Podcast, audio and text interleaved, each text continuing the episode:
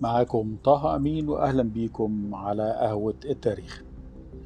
النهاردة بنكمل سلسلة الدين المصري ودي الحلقة الأخيرة اللي بنتكلم فيها على التطور التاريخي للدين في مصر.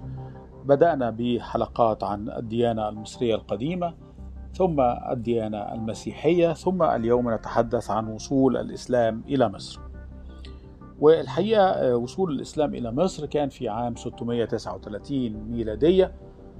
وكان في هذا الوقت مصر تحت الحكم البيزنطي. وعشان نقدر نفهم السياق التاريخي اللي جاء في الإسلام إلى مصر لابد أن ننظر إلى كيف كان الوضع في المنطقة الشرقية في ذلك الوقت. إحنا كنا موجودين في حالة من المشاكل والاضطرابات في كل الأحوال سواء اضطرابات داخلية داخل الإمبراطورية البيزنطية أو اضطرابات خارجية بين الرومان أو بين البيزنطيين والفرس. والحقيقة دي كانت النقطة الأهم اللي وصل فيها الأمر إلى أن الإمبراطورية الرومانية حاربت الفرس كثيرا حتى وصلت إلى مدنهم وعواصمهم وكان أهم انتصار في ذلك الوقت هو انتصار هرقل على المسيح على الفرس وإن هو استطاع أن هو يعيد إلى روما صليب الصلبوت وطبعا ده كان انتصار كبير جدا يعلن فيه انتصار المسيحية في هذا الوقت. داخل مصر إحنا كنا بالفعل خلاص إحنا تحت الحكم الروماني منذ سنة 30 ميلادية منذ القرن الأول الميلادي والمصريين أصبح عدد كبير منهم أصبحوا مسيحيين والمسيحية انتشرت في مصر وأصبحت هي الديانة الرسمية في ذلك الوقت ولكن كان ما زال المسيحيين المصريين اللي هو الكنيسة المسيحية الشرقية اللي النهاردة بتسمى الكنيسة الأرثوذكسية كانت تتعرض لبعض الصدامات وفي بعض الأحيان الاضطهاد من الجانب المسيحي الغربي بسبب اختلاف المذاهب الدينية داخل الديانة المسيحية. وبالتالي كان المسيحيين المصريين بيعانوا بشكل كبير من المسيحية الغربية. وكانت الدولة الرومانية بتعاني بسبب الحروب الكثيرة وبسبب الأزمات الاقتصادية اللي تعرضت لها. وكان في ذلك الوقت عندنا الإسكندرية بتتحول أو يعني كانت قد أصبحت بالفعل إلى مدينة كبيرة هي واحدة من أهم مدن العالم في ذلك الوقت. أصبحت هي المدينة المسيطرة في الناحية الثقافية والعلمية ومسيطرة أيضا في الناحية الاقتصادية. وكانت الدولة الرومانية تعرف قيمة الإسكندرية وتعرف قيمة مصر. مصر بالنسبة للإمبراطورية الرومانية كانت هي سلة الغلال كانت هي الدولة التي تدفع النصيب الأكبر من الضرائب التي يتم توريدها إلى الإمبراطورية الرومانية. ضرائب مصر في ذلك الوقت كانت تتعدى ثمان أضعاف الضرائب اللي بتدفعها فرنسا في ذلك الوقت وبالتالي كان لابد من الحفاظ على مصر وحمايتها من أي اضطرابات داخلية وحمايتها من أي محاولة انقلابية من الولاة الرومان. وبالتالي الإمبراطور الروماني أصدر في ذلك الوقت يعني أوامر بعدم دخول لا أعضاء السنة اللي هو مجلس الشيوخ ولا أعضاء الجيش الكبار إلى الإسكندرية أو إلى مصر دون استئذان الإمبراطور نفسه حتى لا يستطيع أي حد فيهم أن هو يستقل بمدينة الإسكندرية. وكان الوالي اللي بيتم تعيينه في مصر في ذلك الوقت غير مطلق السلطات وبالتالي كان بيتم تقسيم مصر سياسيا إلى ثلاث أقسام كل قسم عليه والي من جانب الإمبراطور الروماني وعسكريا إلى خمس أقسام كل قسم عليه قائد عسكري مختلف حتى يضمن الإمبراطور أنه لا يتفقوا مع بعضهم أبدا ولا يحاولوا الاستقلال بمصر بأي حال من الأحوال. إذا مرحلة من الاضطرابات مرحلة من الانقسام الدولة الرومانية في حالة من الصدامات مع الفرس في وفي حالة من الصدامات الداخلية. في هذا الوقت كانت قوافل العرب التجارية بتيجي إلى مصر بشكل متكرر. وكانوا بيجوا إلى مدينة الإسكندرية وكانوا يذهبوا إلى الصعيد وكان في علاقات تجارية بين التجار المصريين والتجار العرب. وبيذكر كثيرا أنه كان في قبائل عربية جاءت إلى مصر لتعيش فيها حتى قبل ظهور الإسلام ولتتاجر وتعمل فيها. وعندنا مناطق في مصر ما زال فيها يعني بقايا أو يعني نسل وأبناء القبائل العربية الأولى التي جاءت إلى مصر زي محافظة الشرقية وزي محافظة أسيوط وسوهاج وقنا. وكانت القوافل ديت في كثير من الأحيان بتستدعي يعني أنها تتعلم اللغة المصرية حتى تستطيع التعامل معهم. حتى أن الروايات تحدثنا عن أن القائد العسكري عمرو بن العاص كان قد جاء إلى الإسكندرية على الأقل مرتين للتجارة قبل أن يأتي إلى مصر قائدا عسكريا بالجيش العربي. ولدينا بعض الروايات اللي بتتحدث عن وجود مصريين في مكة قبل ظهور الإسلام أو حتى عند ظهور الإسلام وكانوا بيقوموا بأعمال البناء وكانوا يقوموا بأعمال التجارة وكان لهم أصدقاء كثيرون في ذلك الوقت. الحقيقة التأريخ في هذه المنطقة بيبقى تأريخ شوية يعني مش قادرين نحدد مدى دقته لأن معظم المؤرخين اللي كلمونا عن هذه الفترة اللي هي قبل وصول الجيش العربي إلى مصر كانوا من المؤرخين اللي كانوا عاشوا في القرن التاسع الميلادي. بينما إحنا بنتكلم على دخول العرب إلى مصر في القرن السابع الميلادي يعني في قرنين من الزمان مروا حتى إننا وجدنا شيئا موثقا ومكتوبا في ذلك ولكن بنتقبل الروايات الموجودة لأنه ليس لدينا بديل عن هذه الروايات.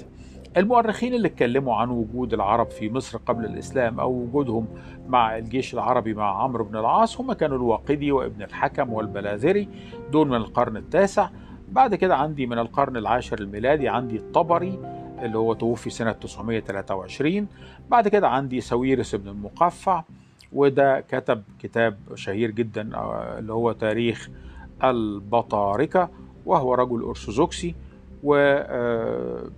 وتوفي سنة 928 وكان هو أول مصري يكتب باللغة العربية. ولذلك كتاب سويرس بن المقفع من الكتب المشهورة جدا.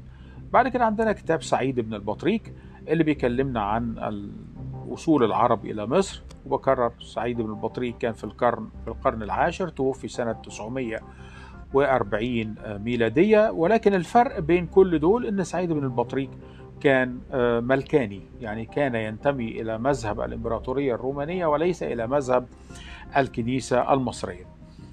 بعد كده عندي في القرن ال15 وال16 المصادر الأخرى اللي بتكلمني عن الفتح العربي. كان ابن ثغر بردي والمقريزي والسيوطي وابن كثير. كل دول في القرون الوسطى في القرن ال 15 وال 16 في كل الأحوال إحنا بنتكلم على ناس ما عاشتش فترة دخول الفتح العربي إلى مصر ولكن هي كتابات لابد من الاستناد اليها ولابد من وضعها في الاعتبار عند أي كتابة عن الإمبراطورية عن وصول المسلمين إلى مصر.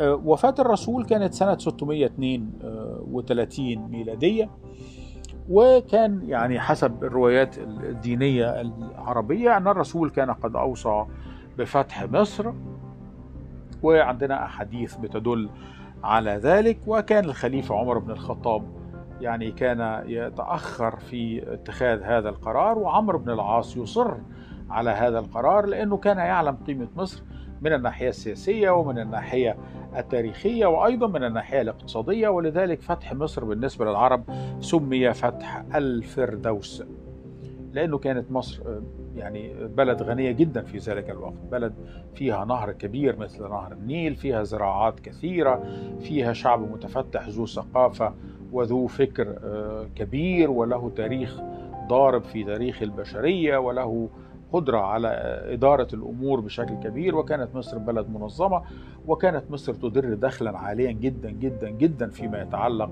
بالجزية وفيما يتعلق بالضرائب. وبالتالي كان يعني عمر عمرو بن العاص له رؤية في ضرورة فتح مصر وكان عمرو عمر بن الخطاب يعني يتأخر في اتخاذ هذا القرار.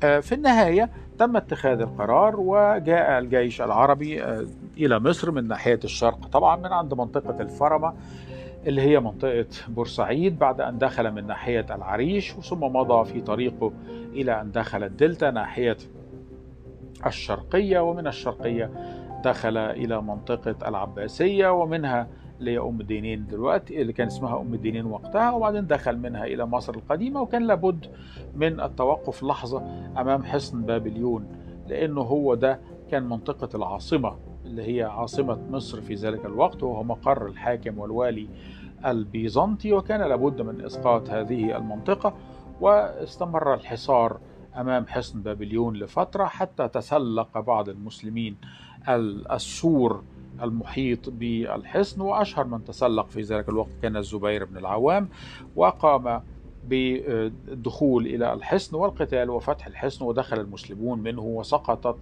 العاصمة وسقط مقر الوالي في ذلك الوقت. بعدها كان لابد من الدخول إلى الإسكندرية وهي دي العاصمة الرسمية. هي دي العاصمة الرسمية في ذلك الوقت فكان لابد من الوصول إليها وتم حصار الإسكندرية لمدة 14 شهر وتم إسقاط الإسكندرية ثم استمر الجيش العربي في طريقه ناحية الدلتا ومن الدلتا اتجه إلى الجنوب ناحية الفيوم ومن الفيوم إلى الصعيد.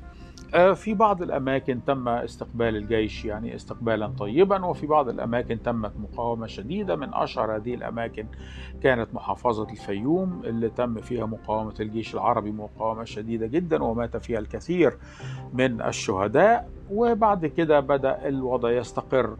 داخل آه، مصر وهي أصبحت منذ ذلك الوقت ولاية آه، عربية تابعة لدولة المدينة. تابعة للمدينة المنورة ومصر تورد الجزية وتورد الضرائب إلى المدينة المنورة ويأتيها الوالي من الخليفة المقيم في المدينة المنورة. وبالطبع أول والي على مصر كان هو الوالي عمرو بن العاص الذي حاول يعني آه، التفاوض مع المصريين ومع الطوائف المسيحية الموجودة في مصر وإيجاد طريقة للتعامل معهم دون الإساءة إليهم. آه، لأنه في النهاية إحنا بنتكلم على ناس بتسعى إلى نشر دين جديد ومن بعد ذلك جاءت الدولة الأموية وفي بعض الأحيان كانت تحدث بعض الصراعات داخل مصر وبعض الانتفاضات والتمردات داخل مصر بسبب آه، ارتفاع الضرائب وارتفاع الجزية في بعض الأحيان ثم استمر مثل هذا الصراع في عصر الدولة العباسية ولكن في كل الأحوال كانت مصر لها دور كبير في تاريخ الدولة الإسلامية التي تحكم من المدينة واستقر الإسلام في مصر منذ ذلك الوقت وأصبحت الغالبية من المصريين آه، على دين الإسلام. آه، كان معكم طه أمين على قهوة التاريخ.